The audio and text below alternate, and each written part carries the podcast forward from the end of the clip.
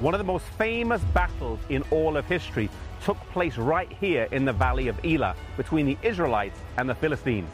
The main characters and the subsequent analogies from their encounter have seeped into folklore and transcended cultures around the world. David versus Goliath, the underdog versus the favorite, little against large, the untrained shepherd versus the professional warrior. Only one outcome was expected to all those watching, but the tables turned completely. The Israelites had been under attack from the Philistines for some time. They came from the coastal region, but increasingly were moving further and further inland. They came to this valley and pitched their tents on the hills on the south side. The Bible says they pitched their tents between Soko and Azekah. Soko is the hill to my right, and Azekah is the hill to my left. In the middle is the valley, and archaeologists believe it was on this hill where the Israelites pitched their camp. Based on excavations at the site, the inscriptions that have been found, the lack of any pig bones, and the location of this hill across from both Soko and Azekah, archaeologists believe with some surety that this is where the Israelites fought from. Encamped here for 40 days, they listened to the Philistine challenging them to fight.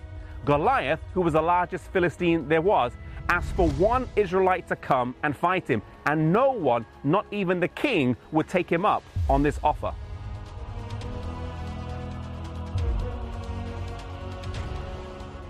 There was a shepherd boy whose three older brothers were in the army, and his father asked him to take some food to them. As he neared the camp, he heard the commotion, and he asked his brothers why no one had taken Goliath on yet.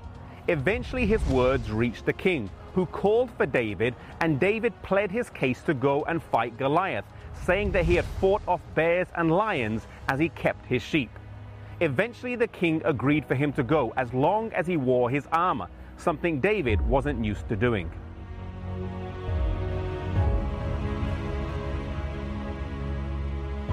The armor was too big and clumsy, and so David returned it and went to fight this giant warrior armed only with a staff, a sling, and five smooth stones from this brook. As he stood in front of Goliath, Goliath was offended that they would send such an unarmed boy to fight him. David, though, was standing there confident in the power of God and that he would gain the victory. In response to Goliath's insults, he said, You come at me with a sword and spear but I come to you in the name of the Lord of hosts and the God of the armies of Israel.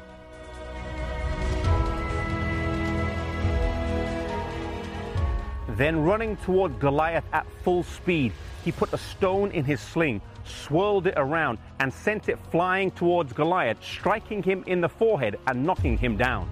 Then David ran over and chopped off his head.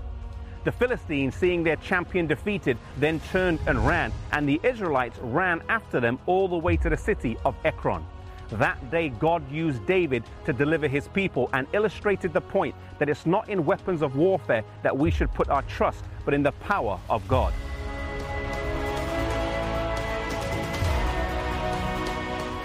This story shows us that the issue in life is not how big we are, how educated we are, or what material advantages we have, but the issue is whether we put our faith and trust in God or not.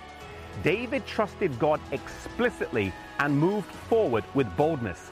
It was this combination of faith and boldness, courage under fire, that led to his remarkable success. Today, God is looking for men and women of faith who trust in God and move forward with bold and energetic action.